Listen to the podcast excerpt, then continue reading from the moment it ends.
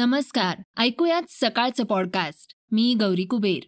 पंतप्रधान नरेंद्र मोदी यांनी देशातील श्रमिकांसाठी एक नवीन योजना कार्यान्वित करणार असल्याचं सांगितलंय. त्याविषयी आपण आजच्या पॉडकास्टमध्ये जाणून घेणार आहोत. त्याचबरोबर मायक्रोसॉफ्टनं देखील एक मोठी घोषणा केली आहे ती काय आहे हेही आपण पाहणार आहोत. आजच्या चर्चेतील बातमीमध्ये येत्या काळात हवामानाचा अंदाज कसा असणार आहे याचा आढावाही आपण घेणार आहोत. सुरुवात करूया शिकागो विद्यापीठाच्या एका महत्त्वपूर्ण बातमीनं. देशातील वाढत्या वायू प्रदूषणाचा लोकांच्या आयुर्मानावर देखील विपरीत परिणाम होऊ लागलाय. उत्तर भारतातील लोकांचं आयुर्मान हे नऊ वर्षांनी तर महाराष्ट्र आणि मध्य प्रदेशातील लोकांचं आयुर्मान हे दोन पूर्णांक पाच ते दोन पूर्णांक नऊ वर्षांनी कमी होऊ शकतं. अशी धक्कादायक बाब नव्या अहवालातून उघड झालीय. जगातील सर्वाधिक प्रदूषित देशांमध्ये भारताचा समावेश होतो. देशातील जवळपास चाळीस टक्के म्हणजेच चारशे ऐंशी दशलक्ष एवढे लोक सर्वाधिक वायू प्रदूषणाला सामोरे जात आहेत. भारतीय उपखंडामध्ये उत्तरेकडे वायू प्रदूषणाचं प्रमाण हे तुलनेनं अधिक असल्याचं दिसून आलंय. शिकागो विद्यापीठानं तयार केलेल्या हवा गुणवत्ता आयुर्मान निर्देशांकातून ही बाब उघड झालीय. एखाद्या व्यक्तीनं शुद्ध हवा घेतल्यानंतर ती साधारणपणे किती काळ जगू शकते? याचा अभ्यास विद्यापीठाच्या एनर्जी पॉलिसी इन्स्टिट्यूटनं केलाय. साधारणपणे दोन हजार नंतर परिस्थितीत झपाट्यानं बदल झाल्याचं दिसून आलंय. जागतिक आरोग्य संघटनेनं ठरवून दिलेल्या मार्गदर्शक सूचनांचं पालन करत प्रदूषण कमी केल्यास भारत बांगलादेश नेपाळ आणि पाकिस्तानातील लोक हे पाच पूर्णांक सहा वर्षांनी अधिक जगू शकतील. असंही सांगण्यात आलंय. देशाचे पंतप्रधान नरेंद्र मोदी यांनी कर्मचाऱ्यांसाठी एक नवीन योजना राबवण्याचं ठरवलंय. त्याविषयी जाणून घेऊयात.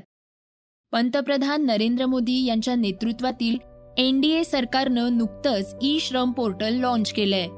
या संकेतस्थळाद्वारे असंघटित मजुरांना दोन लाख रुपयांपर्यंतचा फायदा होणार आहे. असंघटित क्षेत्रामधील सर्व नोंदणीकृत कर्मचाऱ्यांना प्रधानमंत्री सुरक्षा विमा योजनेअंतर्गत अपघात विमा दिला जाणार आहे. हा विमा एका वर्षासाठी असेल. अपघाती मृत्यू आणि कायमस्वरूपीचं अपंगत्व अशा परिस्थितीत दोन लाख रुपये केंद्र सरकारकडून दिले जाणार आहेत. तसंच आंशिक अपंगत्वामध्ये एक लाख रुपयांचं विमा संरक्षण देण्यात आलंय. विमा संरक्षणाशिवाय नोंदणीकृत कर्मचारी ई श्रम पोर्टलद्वारे केंद्र आणि राज्य सरकारच्या सामाजिक सुरक्षेचाही लाभ घेऊ शकणार आहेत. केंद्र सरकारच्या योजनेनुसार जवळपास अडोतीस कोटी असंघटित मजूर ई श्रम पोर्टलवर नोंदणी करतील. यामध्ये प्रवासी मजूर रोजंदारीवर काम करणारा कर्मचारी घर कामगारांचा समावेश असणार आहे. ई श्रम पोर्टलवर नोंदणी केल्यानंतर बारा क्रमांकाचं स्पेशल श्रम कार्ड मिळणार आहे. ई श्रम पोर्टलवर नोंदणी करणं खूप सोपं आहे. यासाठी कोणतंही शुल्क आकारलं जाणार नाहीये. आता मायक्रोसॉफ्टबद्दल एक महत्वाची बातमी ऐकूयात. मायक्रोसॉफ्टनं विंडोज इलेव्हनची रिलीज तारीख जाहीर केली आहे. मायक्रोसॉफ्टच्या मते पाच ऑक्टोबर रोजी विंडोज इलेव्हन रिलीज होणार आहे. आनंदाची गोष्ट म्हणजे विंडोज इलेव्हन एक विनामूल्य अपग्रेड आहे. आणि विंडोज टेन वापरकर्ते ते विनामूल्य श्रेणी सुधारित करू शकतात. हे लक्षात घ्यावं की विंडोज इलेव्हनसाठी किमान आवश्यकता पूर्ण झाल्यानंतरच वापरकर्ते विंडोज टेन वरून विंडोज इलेव्हनमध्ये श्रेणी सुधारित करू शकतील. पाच ऑक्टोबरपासून विंडोज इलेव्हन रिलीज होईल. याचा अर्थ असा नाही की प्रत्येक वापरकर्त्याला पाच ऑक्टोबर रोजी त्याचं अपग्रेड मिळेल. सुरुवातीला नवीन हार्डवेअर असलेल्या नवीन विंडोज टेन संगणकांना त्याचं अपग्रेड मिळेल. हे लक्षात घेण्यासारखं आहे की विंडोज इलेव्हन त्या वापरकर्त्यांसाठी उपलब्ध असेल जे मूळ विंडोज ऑपरेटिंग सिस्टम वापरतात. पायरेटेड नाही. असं दिसून आलंय की नवीन विंडोज ऑपरेटिंग सिस्टम येताच त्याची पायरसी देखील काही वेळात वाढू लागते. कंपनीनं विंडोज इलेव्हनसाठी किमान आवश्यकता आधीच जाहीर केल्या आहेत. मायक्रोसॉफ्टकडून असं म्हटलं गेलंय की विंडोज इलेव्हनमध्ये सर्वोत्तम एक्सपिरियन्स देण्यात आलेला आहे.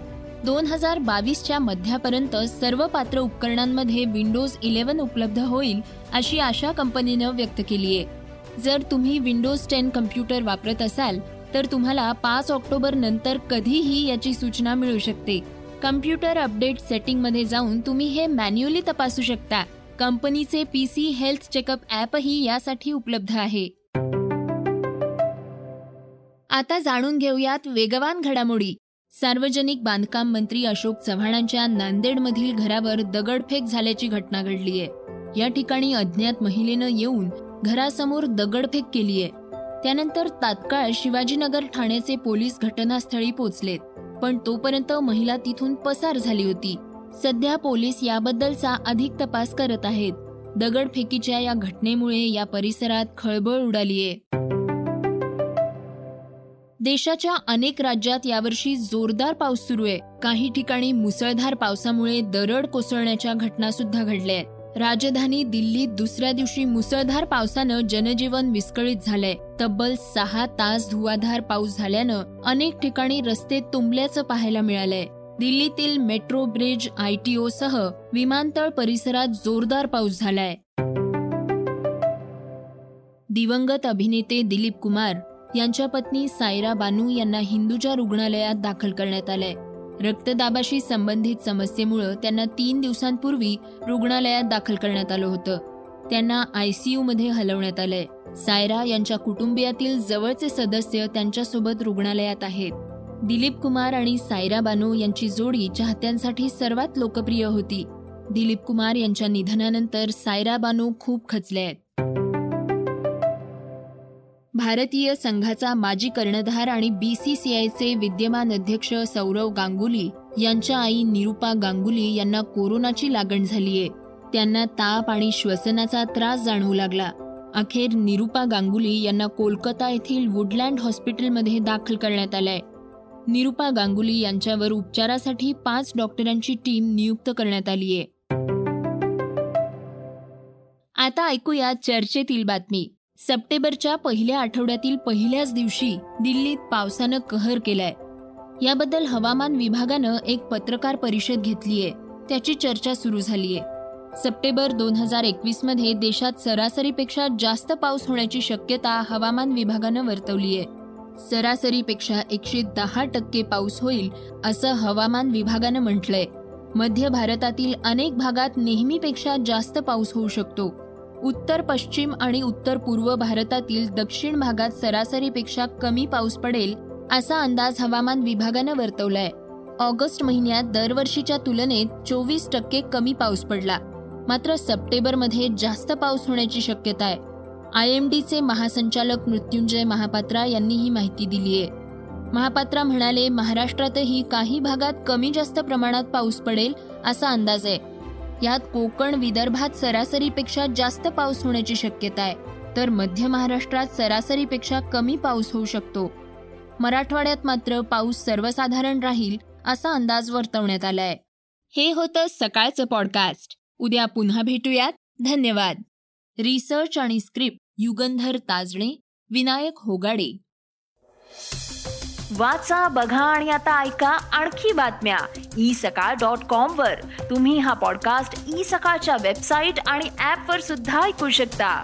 विसरू नका या पॉडकास्टला आपल्या आवडीच्या पॉडकास्ट ऍप वर सबस्क्राईब किंवा फॉलो करायला.